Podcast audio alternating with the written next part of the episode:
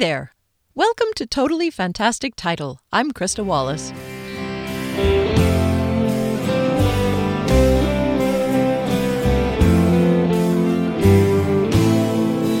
My brilliant web maven, Stephanie, got me all set up with my new newsletter program, which works through my website, so I don't have to do it manually.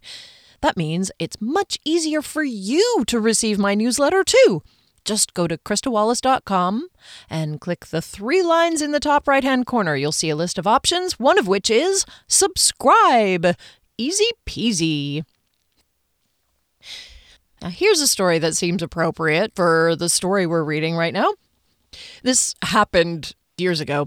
Um, my coworker had just come home from a trip to New York with her mum. And she told me about going to a club and hearing some mind-blowing music. She she described it like this. We went to this club and there was this old guy playing guitar and he was really good and the music was amazing and he was like really old but he was still super good like his fingers were flying. His name was Les Paul and we stayed the whole evening and it was so good. I stopped her and said, "What now? You actually saw Les Paul?" She had no idea what she had just experienced. I explained to her that Les Paul invented the electric guitar, as well as things like overdubbing and delay effects and multi track recording. like, yeah, ki- kind of an important figure you just saw without realizing it. So, and damn right, he was old. He died in 2009 at the age of 94. So, I'm pretty sure she saw him perform pretty close to the end. Anyway, she had a new appreciation for the fella she had seen after that conversation. you may recall last week, Griffin's day began with haiku and ended with a long overdue hangout with Calvin, where his bad news preempted her telling him about the spurious correlations. Griffin and the Spurious Correlations by Krista Wallace. Chapter 10 May 12th. Dragging my tired arse out of bed on Saturday morning was tough. It had been a late night after an exhausting week. Having said that, I felt refreshed after a long overdue get together with Calvin, despite his bad news. It was great to play with him again, and it was great to just hang out and be friends. Hanging out with Calvin never felt like work. We knew each other so well that I never had to guess what he was thinking or watch what I said lest I hurt his feelings. I was surprised to realize it had been less than a week since our stellar event. It seemed like way longer, Playing great tunes with a friend is what it must be like when people go for a run or a long swim. I don't do those things, but I imagine it's the same mental break, the change of focus to something other than the everyday, that they bring the same kind of clarity. Last night had unfortunately brought with it a whole new set of emotions to work through. I was deeply saddened by Calvin's dad's condition, I'd always been close to him and had fond memories of going to Calvin's and getting told off, pretending, of course, for not wearing a dress, or for not leaving my shoes neatly enough, or ringing the doorbell instead of coming right in.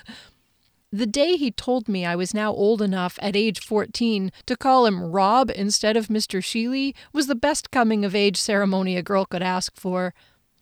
I had a bad habit of clumsily knocking stuff over and breaking things at their place, too, and Calvin's folks were always so sweet about it. Their relationship was so different from what I could perceive of my own parents. This must be hell for Calvin's mom. It gave me pause. I resolved to tackle the upcoming day and the week with a new attitude. You have to live life to the fullest and appreciate what you have, right? I started my new outlook by phoning and booking a return flight harbor to harbor for the following Saturday at 12:30.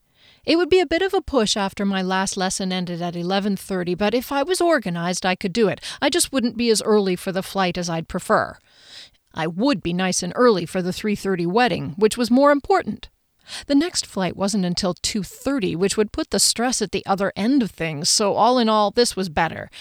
In any event, the idea of the little flight was exciting, a new experience that fit right in with my new philosophy. I got myself ready for work, brushed my teeth, and grabbed my hairbrush out of the drawer, only it wasn't my hairbrush. I nearly stabbed myself in the head with the knife. I jumped a mile and dropped it on the floor like it was fiery hot. How the hell did it keep appearing, ignoring all the laws of all the sciences? What was it trying to tell me? Did it have a problem with my new philosophy? It showed up in my hand during moments of high anxiety. Was it telling me to avoid those moments? Pressing my hands on the counter, I glared at myself in the mirror. What are you doing, you fool? Is this what you really want? Was it worth all the complication I was putting on myself?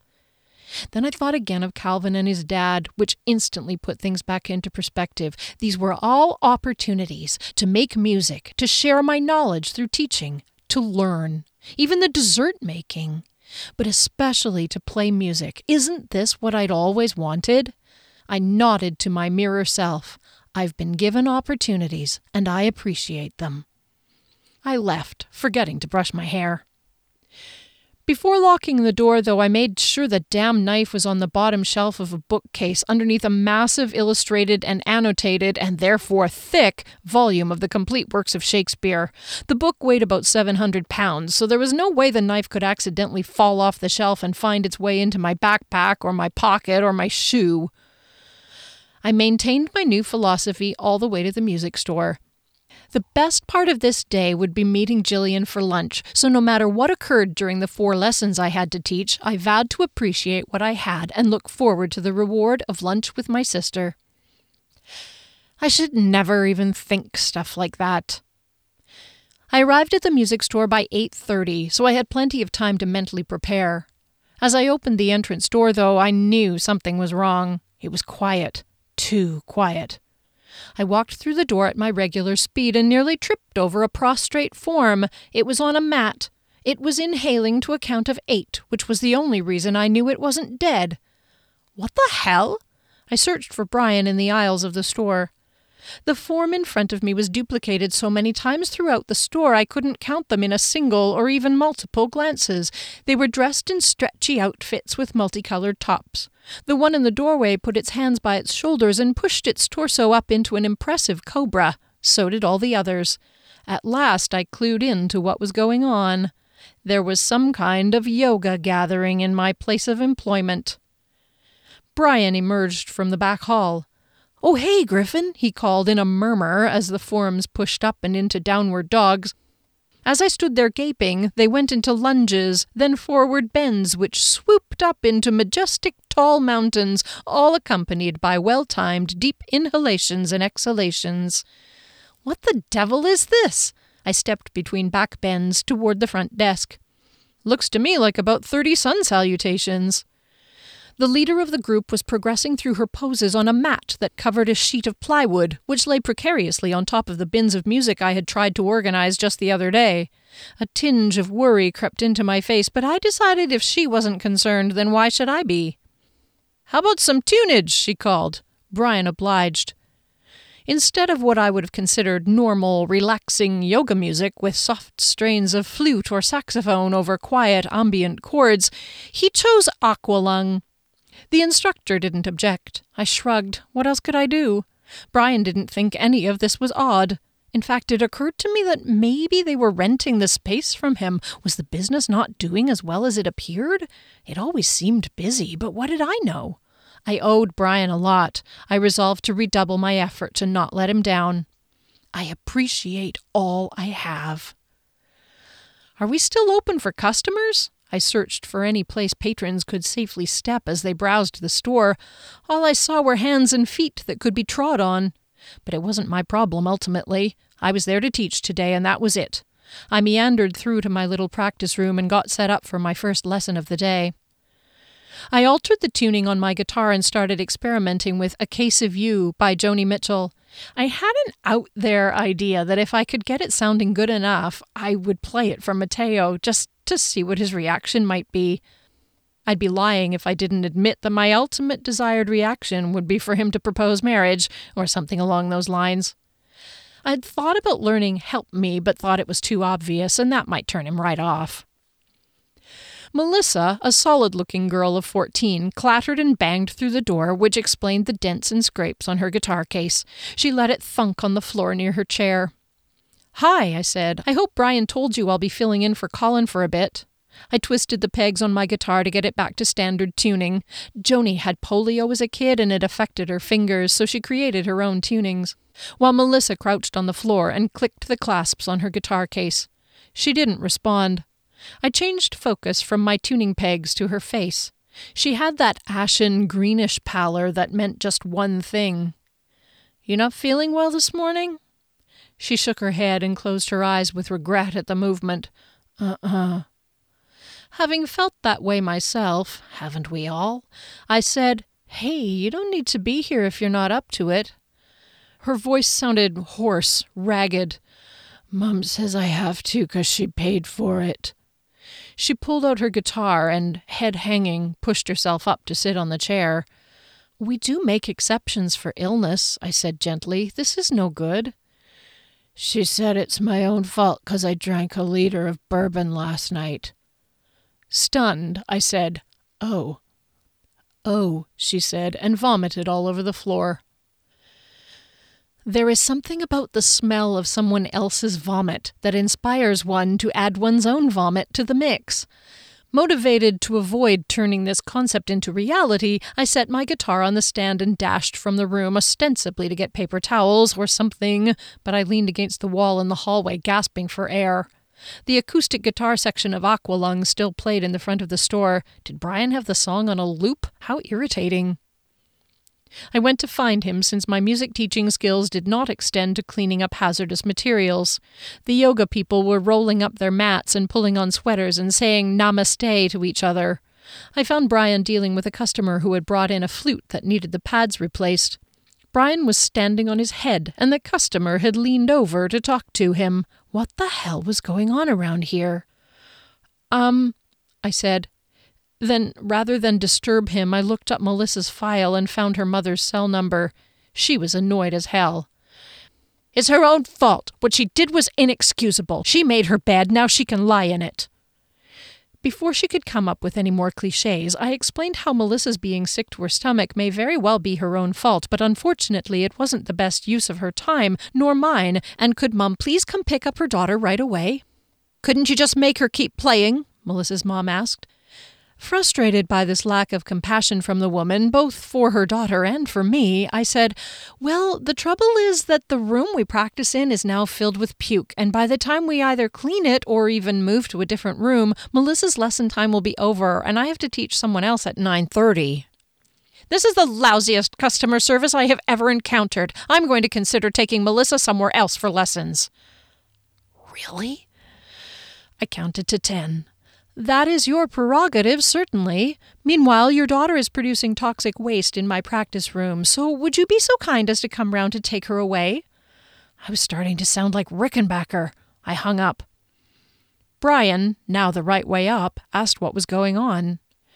Melissa just purged a liter of bourbon into my practice room. Again? What? You mean she's done this before? Oh, you know how kids are, he said, as if talking about the way four year olds like to sometimes bring stuffed animals to listen to their lessons. Not really, I mumbled, not having discovered my love of gin and tonic until I was 24, and even now rarely drank more than what it took to elicit a teeny buzz. Brian told me where to fetch a wet, dry shop vacuum. I don't think this is part of my job description. Even with my raise, I wasn't getting paid enough to clean up teenager puke. Melissa took off without offering an apology, which added to my exasperation. I scrubbed the carpet and sprayed stuff down to remove the smell, all the while repeating my mantra for the day I appreciate all I have. I was a few minutes late for the 9:30 lesson, which ticked me off because Brian or one of the other shop employees could have helped me. Oh well.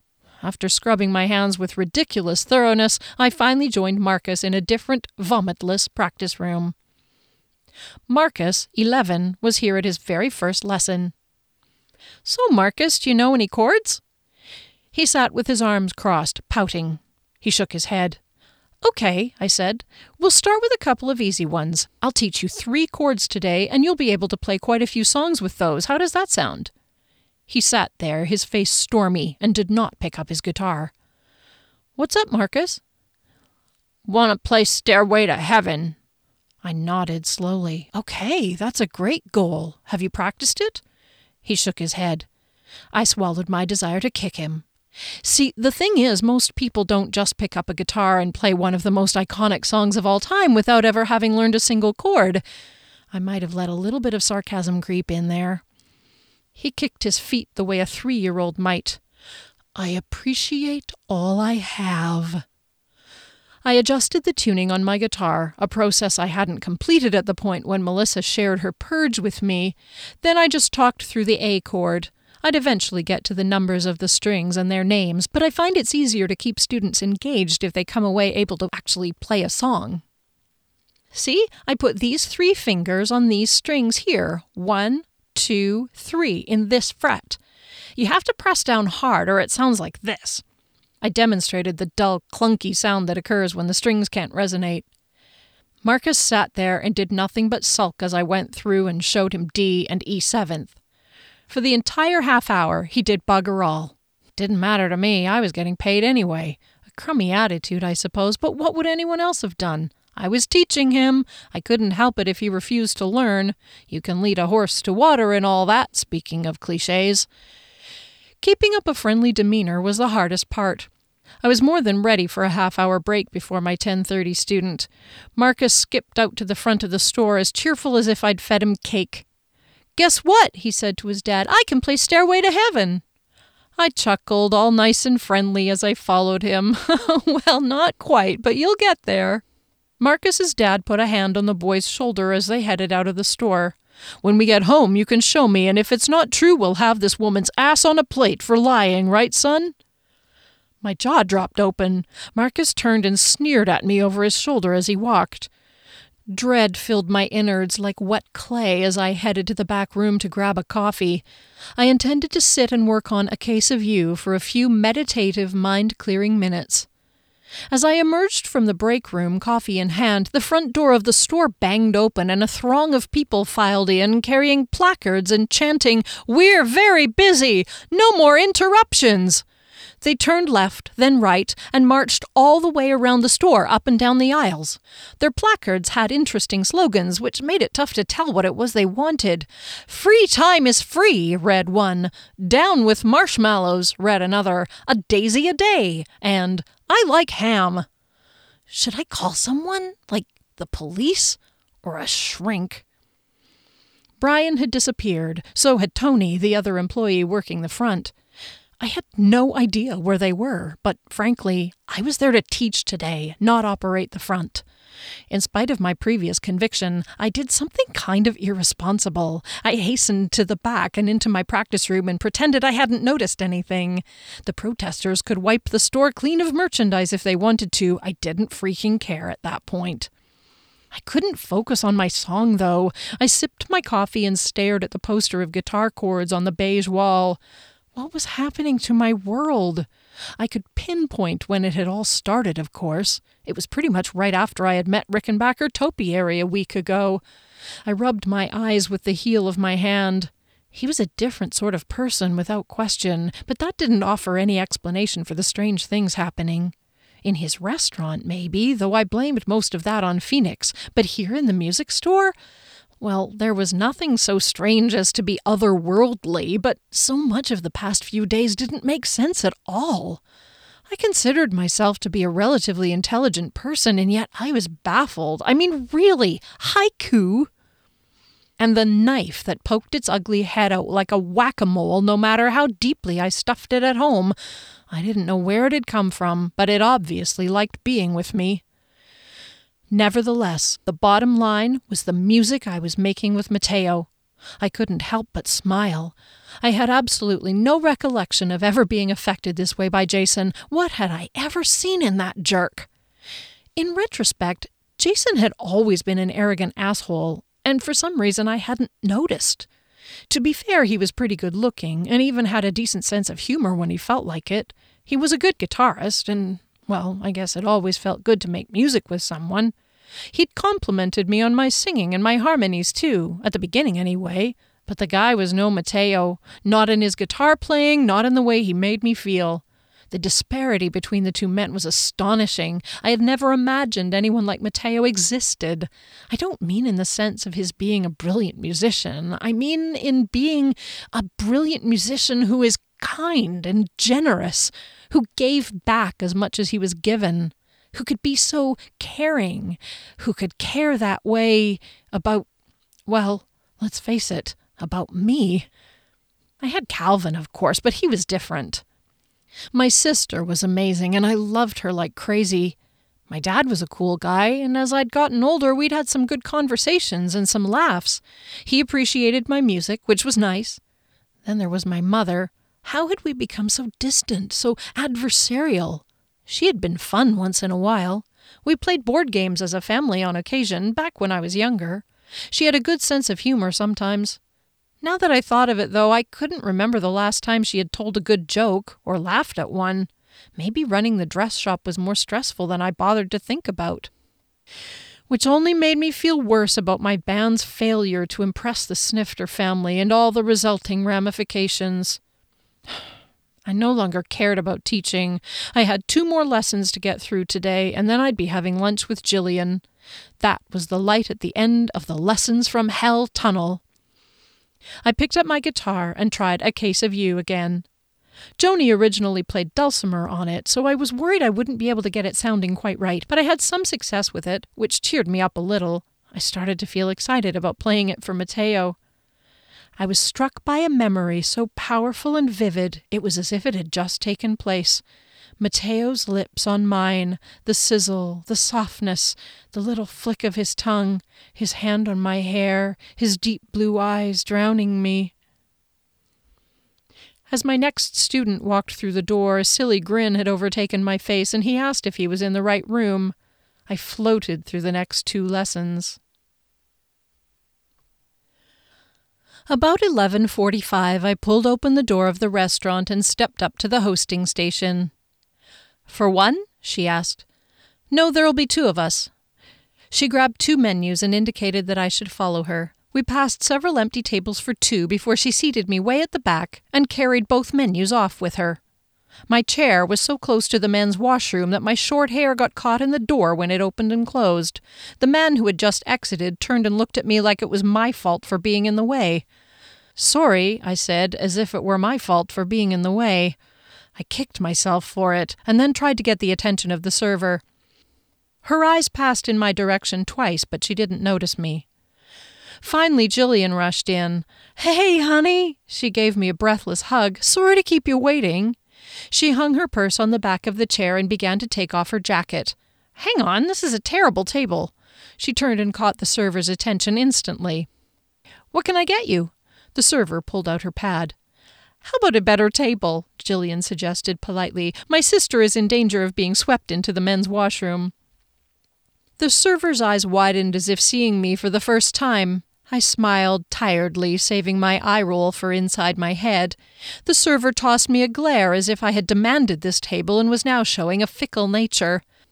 Of course, she said, with a kind smile at Jillian, probably feeling sorry for her having to hang out with the likes of me.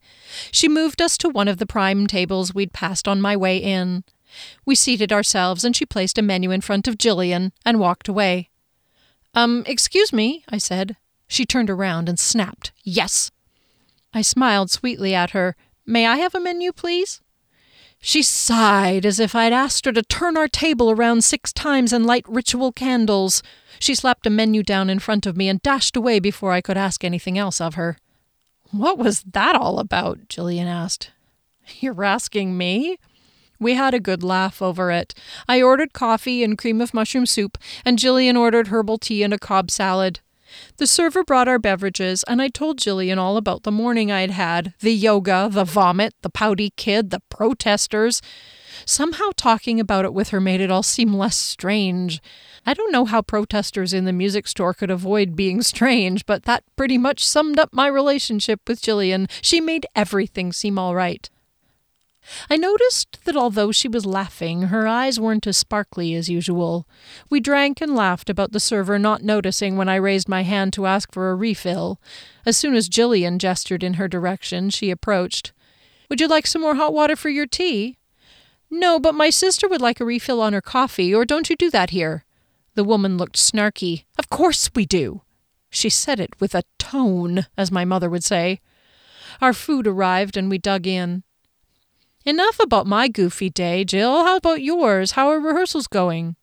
The dance studio's production of Faust was coming up in about eight weeks. A shadow passed over Jillian's face, and she shrugged. Alarm jolted through me like the sizzle of Mateo's kiss. What? Jillian, what's wrong? She smiled and waved her hand. Nothing is wrong, truly. Rehearsals have just started, so there isn't much to report. But seriously, it's same ol', same ol'. I'm more interested in what's up with you. Sorry I missed your gig. I drove around but couldn't find the place on Powell Street. Tell me about this new band of yours. When do I get another chance to hear you? Jillian's eyes sparkled with glee. I love her. Her interest in what I'm doing is always genuine. She's my biggest supporter. Part of me thought I ought to press her a bit more, but she had made it clear that she didn't want to talk about whatever it was that might be affecting her. So instead, I told her about the strange meeting with Rickenbacker and how when I met Mateo, it was like something had gone click and we'd connected. Musically, I mean. Oh, yeah? She twinkled at me. They say it's impossible to refrain from blushing. He is awfully gorgeous and so talented. I mean, I don't know why he's in this city and playing with the likes of me. She rolled her eyes at me. I wish you wouldn't say stupid stuff like that, Griffin. You're fantastic, and it's about time somebody else noticed it. Yeah, well, he's just amazing. Sounds lame, but it's true.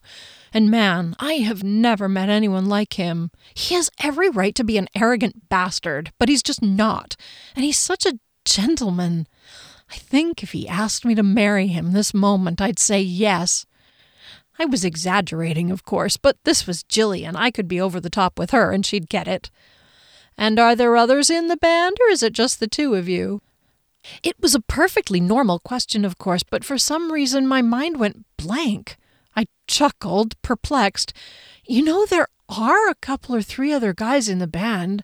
I mean, keyboard, drums, and bass, of course, but I thought hard, but wound up shaking my head and feeling embarrassed.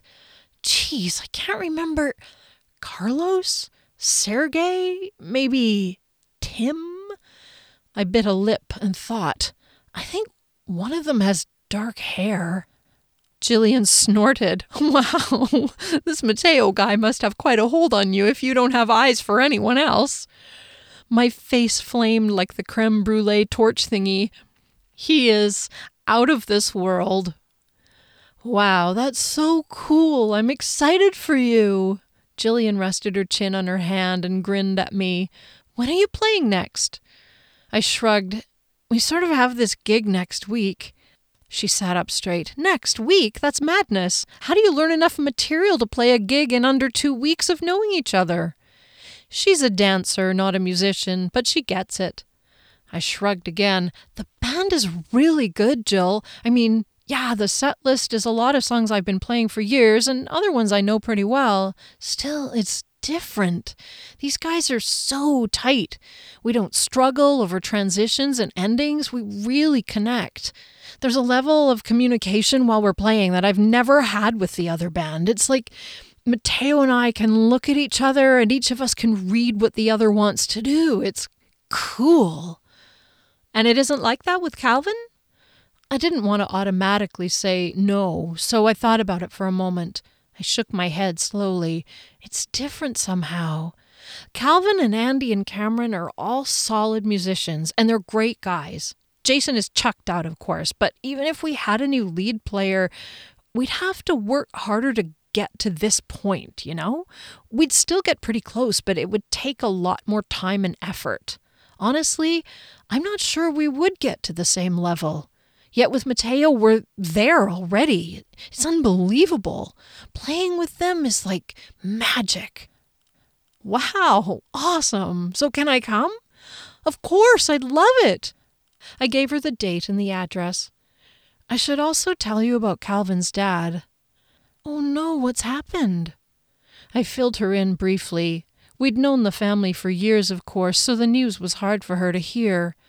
He's so young, too. Poor Mrs. Sheely. We talked some more about it, and then I said, Now it's your turn. Tell me about this new ballet of yours. She filled me in with as much, if not more, enthusiasm than I'd used to tell her about the band. Her eyes clouded over just briefly when the poor, wretched bride's name came up. Taryn's a spoiled brat, but I'm not letting her give me grief. This is what I love to do, and if she can't share the stage, it tells us all something about her, right? Hell yeah. What happened at her wedding had absolutely nothing to do with you, so you don't deserve to be given any grief about it. If she does, I'll be royally pissed off. Jillian put her hand over mine. She's capable of anything. But not to worry, I've got this. As if to emphasize her point, Jillian picked up the bill, too. She paid it, and we went outside to the parking lot. See you tomorrow at dinner, I said. Yes, and hey, don't let Mum get you down. Nah, I scrubbed my hair with my hand. I don't get why she has to be so mean about things, but I'm trying to not let her get to me. Jillian grinned at me. Easier said than done, I know, but none of what she's complaining about is your fault. She'll be over it soon enough. I chuckled. I bet she knows it, and that's why she's getting as much mileage out of it as she can before it blows over. I'm probably keeping it going so it doesn't blow over until she's done with it, Jillian laughed. Like the time with the ice cream, I reminded her. She just about lost it laughing. Stop it! Oh my god, that was hilarious! And there followed an uproar of hysterical laughter as we recalled the time my dad had given us two little girls the last of Mom's maple walnut ice cream.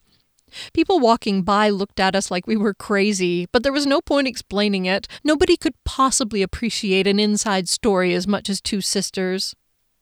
Finally, we wiped our mirthful tears off our cheeks, and I gave her a big hug. Thanks, I said. That was the best lunch date ever. Yeah, she looked kind of sad for some reason. I love you, Griffin. Me too, Jill. Take care now, she warned me as I walked away. Don't fall too hard. I waved. Yeah, gravity's a bitch. On my way home, I couldn't help but smile. I appreciate all I have. Interlude. Still May 12th. Evening. This will not do, this will not do at all. Rickenbacker scolded no one in particular while rocking back and forth on his heels next to the desk in his office. The mood check screen went dark, but he didn't fold it away yet. Phoenix sat in the armchair, his cheeks and hair drooping dejectedly, and shook his head in disbelief. Rickenbacker reached absently for an onion ring and dipped it in peanut butter anchovy garlic sauce. He didn't like peanut butter anchovy garlic sauce, which was why he chose it. He believed it was a suitable punishment for his lack of attention to Griffin's too pleasant day. A mild form of self flagellation, to be sure, but he approved it, and since his approval was the only approval he needed, he carried out this necessary action. Blech, he said. Once he'd swallowed the entire onion ring, he added, There, that's done, and chose another, using a nicer flavor. How can this have happened? Phoenix said. We've more or less allowed all our efforts to be undone. On the view screen, they watched again the six second looping playback of Griffin's view of her sister's laughter. Griffin's laughter could also be heard, and the view jiggled as she laughed. I agree that this day came to a positive conclusion which is unacceptable. Laughter, so I have heard, is an effective remedy for the very type of stress with which we have been burdening our otherworld participant. I fear she will approach tomorrow with a new outlook. Phoenix banged the arms of the chair. See, I told you she was having too much fun. Rickenbacker would not stand for that. No, Phoenix, I stand by what I said before. The snippets we are seeing of her enjoyment of the band are crucial. Watch this. He poked his finger in the air a few times, opening up the screen, showing the list of snippets. He chose one and flicked play. The view screen dutifully played a snippet from the band's rehearsal. It was from the MGC's point of view this time, so it showed Griffin smiling like the sun as they worked through a tricky bit of music. A different snippet showed her working on one of her desserts in the kitchen. In this instance, her whole manner wound up like a coiled spring. Like I said, if she experienced nothing but stress, she would walk away from salamanders altogether. Don't you see? Is that what you want? No, but then trust me on this. I've trusted you all along, Phoenix muttered. Rickenbacker held his arms out. Come now, come now, my friend. Where exactly is the flaw in my reasoning? Phoenix pouted and opened his mouth to reply, but Rickenbacker overrode him. I concede our neglect of her today. Clearly, the incidents in the music store were not enough, and the unexpected mirthful exchange with the other young woman was unexpected. He paused to catch on to a thought that had just sparked in his mind. But it is a mere minor drawback. You cannot have thought our plan would develop so smoothly there would not be a single setback. Why are you putting this on me? Rickenbacker ignored him. Certainly not. He stalked about the confined space as though it were a vast hall. You see, everything is fine. The breakable items on his desk were wary and did not allow themselves to be knocked aside by the man's enthusiastically flailing arms. Phoenix ducked. We simply have to step things up. I will turn up the prankster a couple of notches. A few more unusual circumstances will twiddle with her frame of mind. Tomorrow is a new day, my friend. But what about the knife? She can't use it if she's not even at the restaurant. It was madcap to give her those days off. He dropped his face into the crook of his elbow in despair. You worry too much. Rickenbacker scratched the bottom of his chin with the back of his hand. Can I go now? Rickenbacker pointed at him dramatically. What's the plan for tomorrow? Don't you worry so much, Phoenix Rising said, rising. I'll come up with something. Hand on the doorknob, he turned back and added, I want that title. As the door closed behind his friend, Rickenbacker said, Good, good. He wished the tournament rules allowed for more constant mood checks. He had a small concern that there might be more moments like the laughter one, that their OWP was deceiving them in some way, but he was not willing to jeopardize their chances by cheating. He scowled and crunched another onion ring, plain this time, which was delightful, for they were delicately spiced.